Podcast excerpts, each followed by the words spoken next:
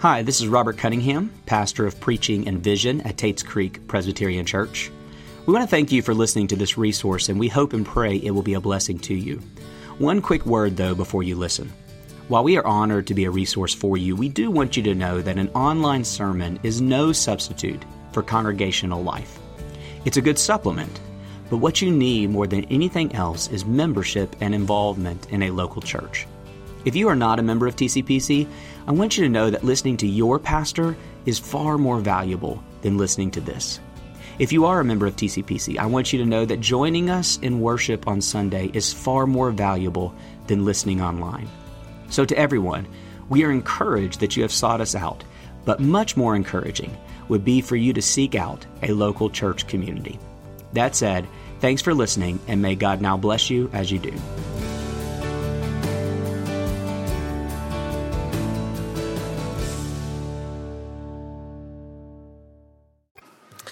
Matthew chapter 5, verses 21 through 26. Uh, while you're turning there, I just want to say what I end up saying every August after returning from my time off in July and worshiping in other contexts that I just want to say how much I love this church. It is uh, good to be back with you. Obviously, as uh, most of you know, my role within this community will be changing in a couple months. I do believe God is calling me to step away from senior leadership. Uh, but one of the main reasons why um, I'm not simply leaving here to take a role as a senior pastor elsewhere is that I don't want to leave this church.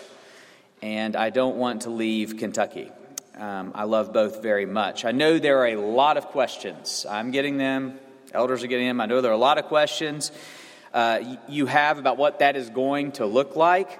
And uh, many of those questions are just not, um, they're unanswerable at this point because I fully admit what I'm doing is very unconventional. I, I understand that. And so we need time to be thoughtful and thorough um, in thinking through uh, that unconventionality. But we are hosting a combined Sunday school class at the end of the month, August uh, 28th. August 28th.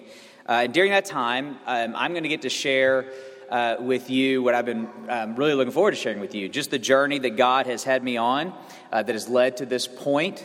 Uh, why I feel, why I do feel called to step away, and exactly what I will be doing, how I will be uh, serving the bluegrass.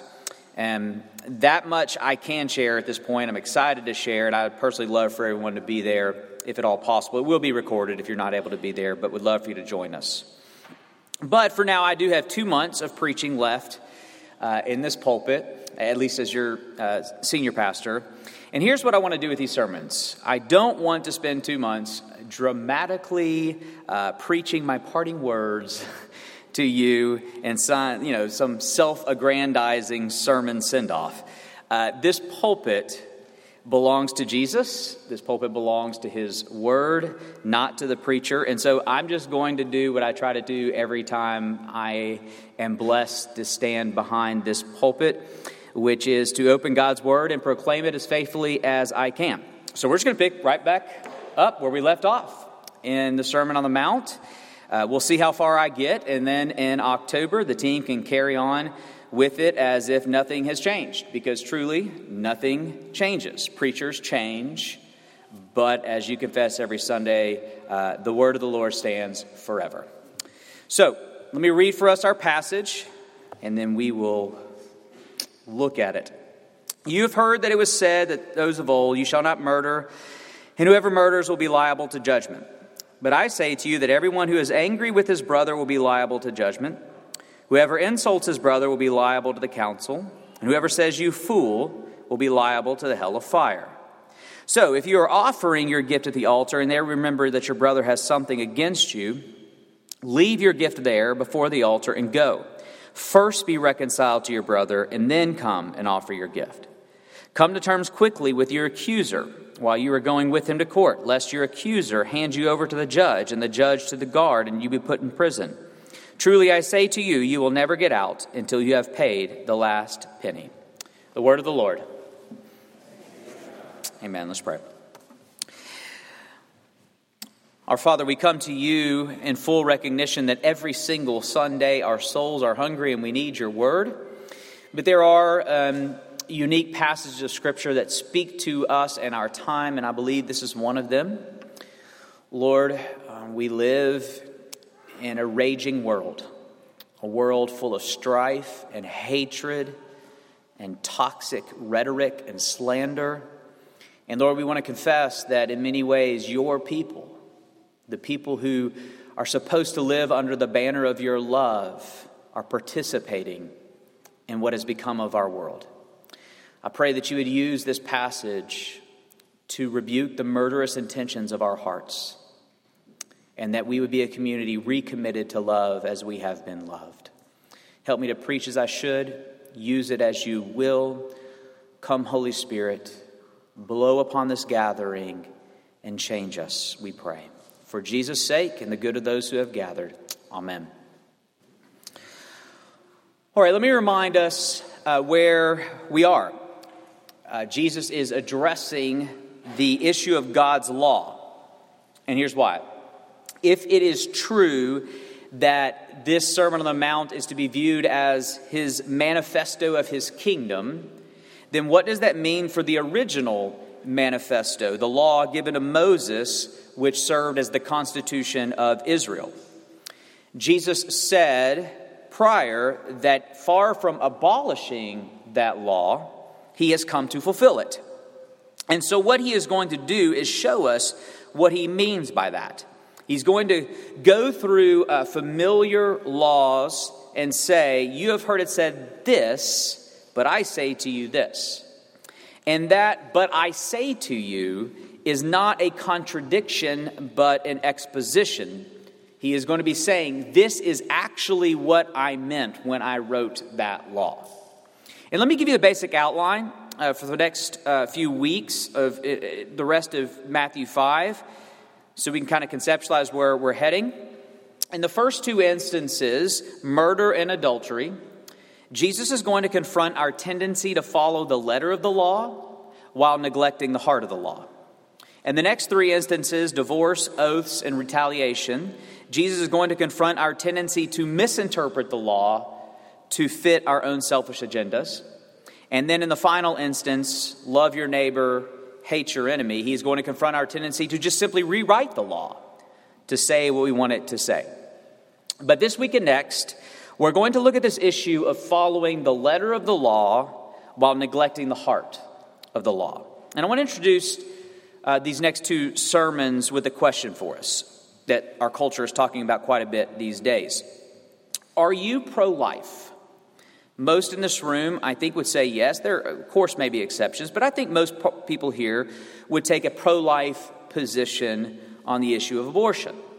And the reason, if you are not pro life and you want to understand where we're coming from, the reason we are pro life is because we affirm the humanity of the unborn child. We believe that life in utero is still sacred and worthy of protection, even though that life has yet to be born.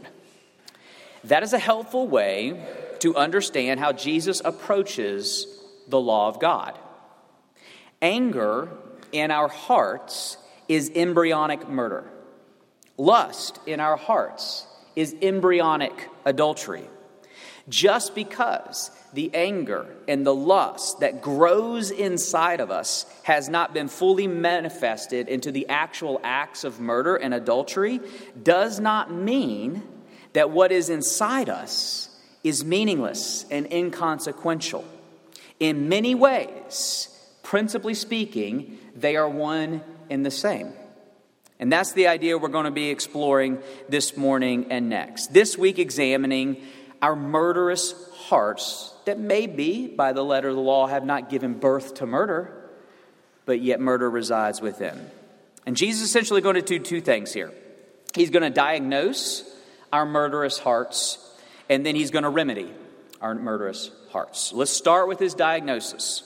Verse 21 You have heard that it was said to those of old, You shall not murder, and whoever murders will be liable to judgment.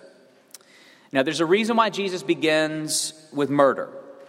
Murder, the, the unjust taking of another's life, is the most common agreed upon dividing line, ethically speaking, between good and bad.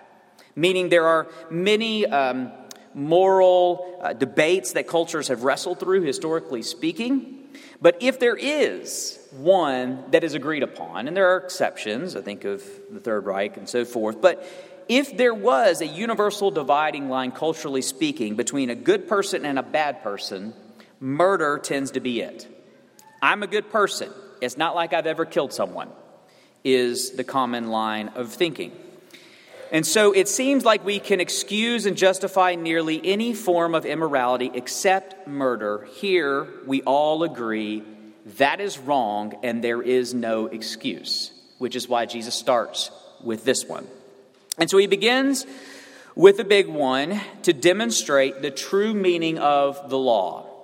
He says, But I say to you that everyone who is angry with his brother, will be liable to judgment. Whoever insults his brother will be liable to the council. And whoever says, You fool, will be liable to the hell of fire.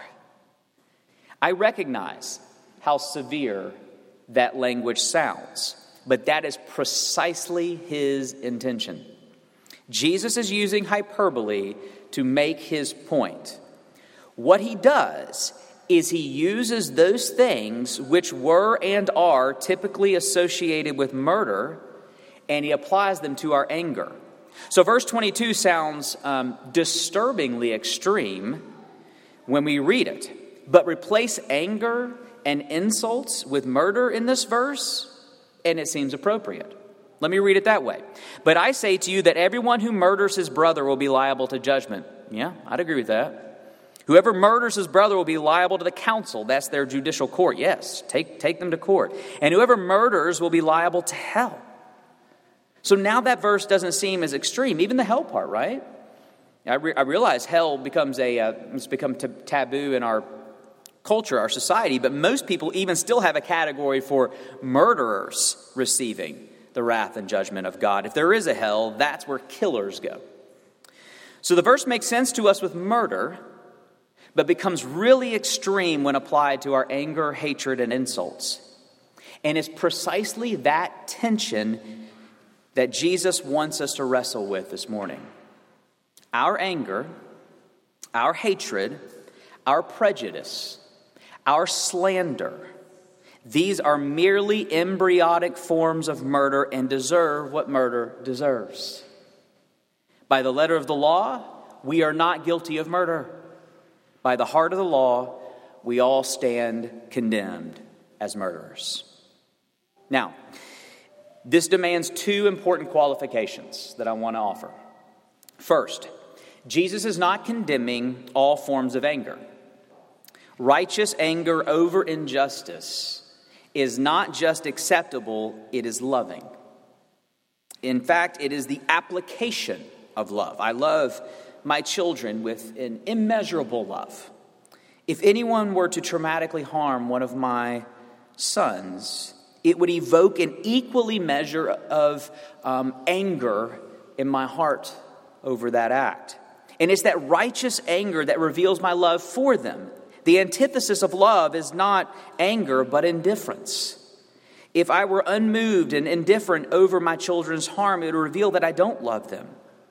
This is why God is angry over injustice and unrighteousness, because God is love. An indifferent God does not get angry over sin, but a loving God is righteously angry when what he loves, his creation, his image bearers, ultimately his glory, he is angry when that is violated. So this is addressing unrighteous anger, not righteous anger. Second qualification is that just because Jesus is using hyperbole to make his point does not mean that he is equating anger to actual murder on a consequential level. Going back to my illustration, that there is no difference between the, the sanctity of embryonic life in the womb and life outside the womb. There is, principally speaking, no difference to the sanctity of that. And that's true. And in the same way, embryonic hatred and the act of murder are principally the same, but consequently, there's a difference. Many times, as a pastor, I've walked with couples through a miscarriage, and it is painful, oh, so painful. Many of you, some of you um, may be there now. And yes, we mourn and weep over a miscarriage as we should, again testifying to the humanity of the unborn child. But on lesser occasions, but it has happened, I have walked with couples through the loss of a child that was born to them. And there absolutely is a deeper pain, trauma, suffering that is undeniably greater and remains for a lifetime. So, in equating the two principally, we are not equating the two consequentially. Yes, the principle of hatred and murder are the same to Jesus, but that does not mean that the consequences of the two are the same. All right, with those two important qualifications aside, let's dwell here and let Jesus diagnose our murderous hearts. Chances are nobody here is a murderer by the letter of the law. But the law was not given as a technicality to follow, but as an all encompassing way of ordering our lives. So let's measure ourselves according to the heart of the law. I think the most shocking statement here is that last phrase of verse 22 Whoever says, You fool, will be liable to the hell of fire. Now, what we, what we don't want to do with this statement is turn it into a technicality, the very tendency Jesus is confronting here. Do a letter of the law thing here uh, and say, oh my goodness, have I ever said the word fool? Does that mean I'm going to hell? No, no, no, no. That's missing the entire point. The word in Greek is a tough one to translate. Fool is as good of an attempt as any because, culturally speaking, um, that, that was as big of an insult as you could offer um, in their time. But the meaning of the Greek is essentially worthless. Calling someone worthless is the point Jesus is making. So, what is murder? Murder is the ultimate expression of treating someone as worthless. So worthless, you literally don't think they deserve life, and you want them to cease to be exist, to exist. And we say, "Cursed be that thought." But Jesus says to us this morning, Tell me the difference. What's the difference? What's the difference in viewing someone as worthless, in speaking of them as worthless, in treating them as worthless, in dehumanizing and demonizing them as worthless? What's the difference between that and the ultimate act of taking their life as though they are worthless? When it comes to desires and intentions, there is no difference. Character assassination and actual assassination are born out of the same heart disposition. That's what Jesus is forcing us to deal with here. You fool was character assassination in their culture. And he is treating character assassination with the same severity as actual assassination. And so, in light of the heart of the law, not merely the letter of the law, we are a gathering of murderers this morning, festering in our hearts and flowing from our lips is embryonic murder. Now, of course, we are not alone. Since Genesis 3, murder in the heart has resided in every heart of every sinner.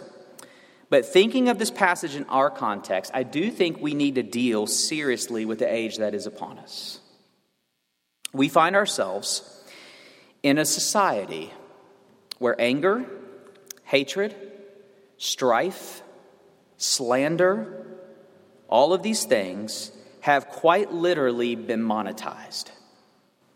Outside lust, we'll deal with lust next week. Outside lust, which continues to maintain its market preeminence, nothing is more lucrative. There is no more lucrative commodity in our society than hatred.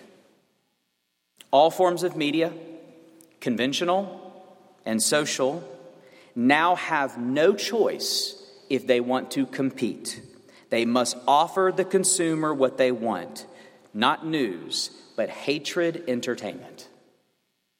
I was talking to my sons about the Roman Colosseum recently, and they couldn't believe a society where people actually gathered in a stadium to watch murder for entertainment. But are we any different on a principle level? We are a society that tunes into cable news, that logs on to social media, that subscribes to podcasts to be entertained by embryonic murder, reveling in toxic slander and malice and demonization, just intoxicated on hatred. And so you combine sinners with a proclivity towards murderous hearts, with cultural liturgies reinforcing our murderous hearts, and the outcome is where we find ourselves. We hate each other. There is no other way to put it. We hate each other. We slander each other. We demonize and dehumanize each other, and it's all become so normative it doesn't even give us pause, Christian included. Well, guess who refused to enter the Roman Colosseum and renounce the entertainment of murder? This weird sect who followed Jesus of Nazareth in his Sermon on the Mount. This countercultural community who believed everyone was made in the image of God and worthy of love, not hatred, dignity, not scorn, blessing, not malice. In his past time, we renounce the spirit of our age and do likewise. Christians are not supposed to be mean. Crazy thought, I know. We're supposed to be kind. We're supposed to be loving. In fact, even when hated, we are supposed to respond with a countercultural love. Let's repent, church. Let's repent. Let us contest this murderous society of ours with the protest of love. And Jesus is going to show us how. Convicted? I am. Well, he doesn't just merely diagnose our murderous heart, he is going to offer a remedy to our murderous hearts. Let's go there next. Verse 23. So, now that word there shows us that he believes this is the solution. This is his application. This is what we are to do with our murderous hearts. So, if you are offering your gift at the altar, and there remember that your brother has something against you, leave your gift there before the altar and go. First be reconciled to your brother, and then come and offer your gift. Come to terms quickly with your accuser while you are going with him to court, lest your accuser hand you over to the judge, the judge to the guard, and you be put in prison. Truly I say to you, you will never get out until you have paid the last penny. This is so fascinating and just like Jesus to do. I couldn't get over it in my studies this week. Notice the intentional change of direction here. He has been talking about the murderous intentions in our hearts toward others. But when he gets to the remedy, he changes direction. We are now the object of another's anger. If you remember that your brother has something against you, not our anger towards others, but their anger toward us. But, and this is the key, he is no longer talking about unjust anger, but appropriate, righteous anger. You realize that your brother truly has something against you. And then he talks about how an accuser can rightly take you to court and the judge can rightly put you in prison. So, according to Jesus, here it is. According to Jesus, the remedy to our sinful anger is the recognition that we are the source of others' righteous anger. This is brilliant. The cure is not, I've got to stop being so angry all the time. I've got to get control of my temper and tongue. Get this hatred thing under control. You know as well as I do, that is short lived and it will not work. We don't need newfound effort. We need newfound perspective. And here is the perspective that Jesus is giving to every single one of us I have given others countless reasons to be angry with me. I've got a lot of work to do. I need to apologize. I need to beg forgiveness. I need to do everything I can to be reconciled. He's promoting a life devoted to the arduous work of reconciliation. And it's difficult. Jesus says, He says, leave your gift at the altar and be reconciled. That altar is in Jerusalem. Jerusalem was a pilgrimage in that day. They would come from miles, multiple days' journey to get to Jerusalem to bring that gift to that altar. And Jesus says, if you get there and remember how you have offended your brother, don't offer it. Leave it and go all the way back and apologize for what you have done. And then he promotes this urgency of reconciliation. urgency as if someone is taking you to court and you know they have a case. Beg them for forgiveness and reconciliation like your incarceration depends upon it, is what he's saying. You see, I don't have time for unrighteous anger towards others because I'm too busy dealing with others' righteous anger toward me. My heart is too burdened for what I have done to others to have room in that same heart for murder toward others. My tongue is too busy with apologies and repentance to have time for slander. You get the point. So here's my question of application that I think fits the spirit of what he's saying here. What is the focus of your hatred? Is it directed towards others? Those who disagree with you? Those who are not like you? Uh, those who inconvenience you? Those of a different, different political persuasion? Those you view as perhaps the source of society's ills? Those, perhaps someone in this very room, perhaps even someone in your family. In many cases, our fiercest anger is in the home, is it not? Is the focus of your hatred directed toward others, or do you hate what you have done to others? Jesus is challenging the location of our outrage away from others and onto me. This is how we repent. That is the remedy to the murder in our hearts. We combat our hatred with reconciliation, we combat our slander with apologies, especially considering, and herein is our ultimate motivation, especially considering the gospel we subscribe to. Our passage is dripping with gospel irony. If you are offering your gift at the altar and realize your brother has something against you, leave that altar until you are reconciled. Well, the one you are offering a gift to at that altar has something against you. Immeasurable ways, we have sinned against the God of that altar. If approaching the altar, in our context, that would be the communion table, if coming to the table depends upon making things right with the God of this table, we may never approach it again. He says, Come to terms quickly with your accuser, lest he take you to court and hand you to the judge to be locked up in prison. Truly, I say to you, you will never get out until you have paid the last penny.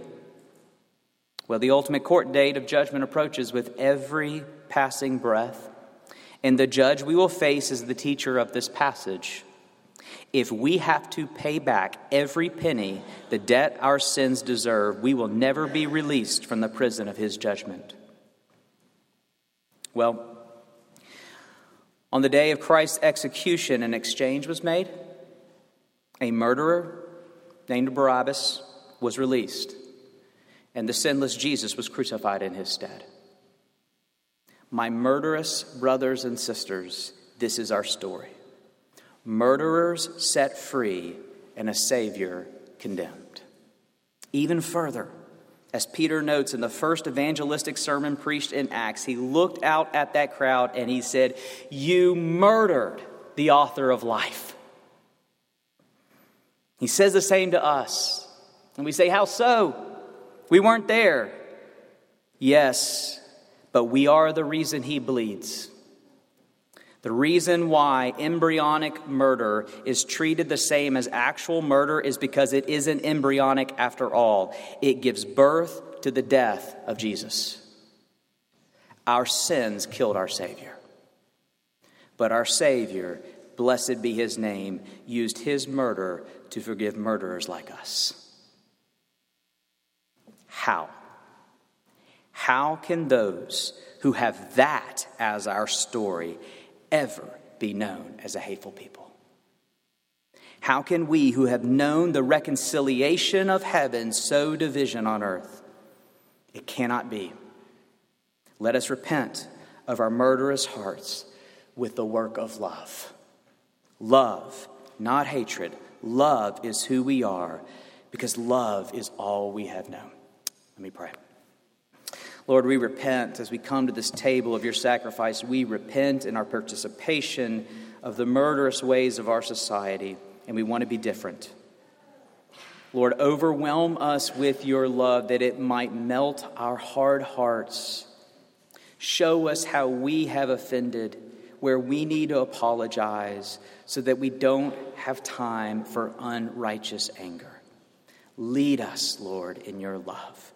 Thank you that you have made a way for people like us to come to this table. Thank you, Lord, that we who put you to death you use that death to welcome us in. We celebrate it now. Overwhelm us with that love that we may go and do likewise. Through Christ we pray. Amen.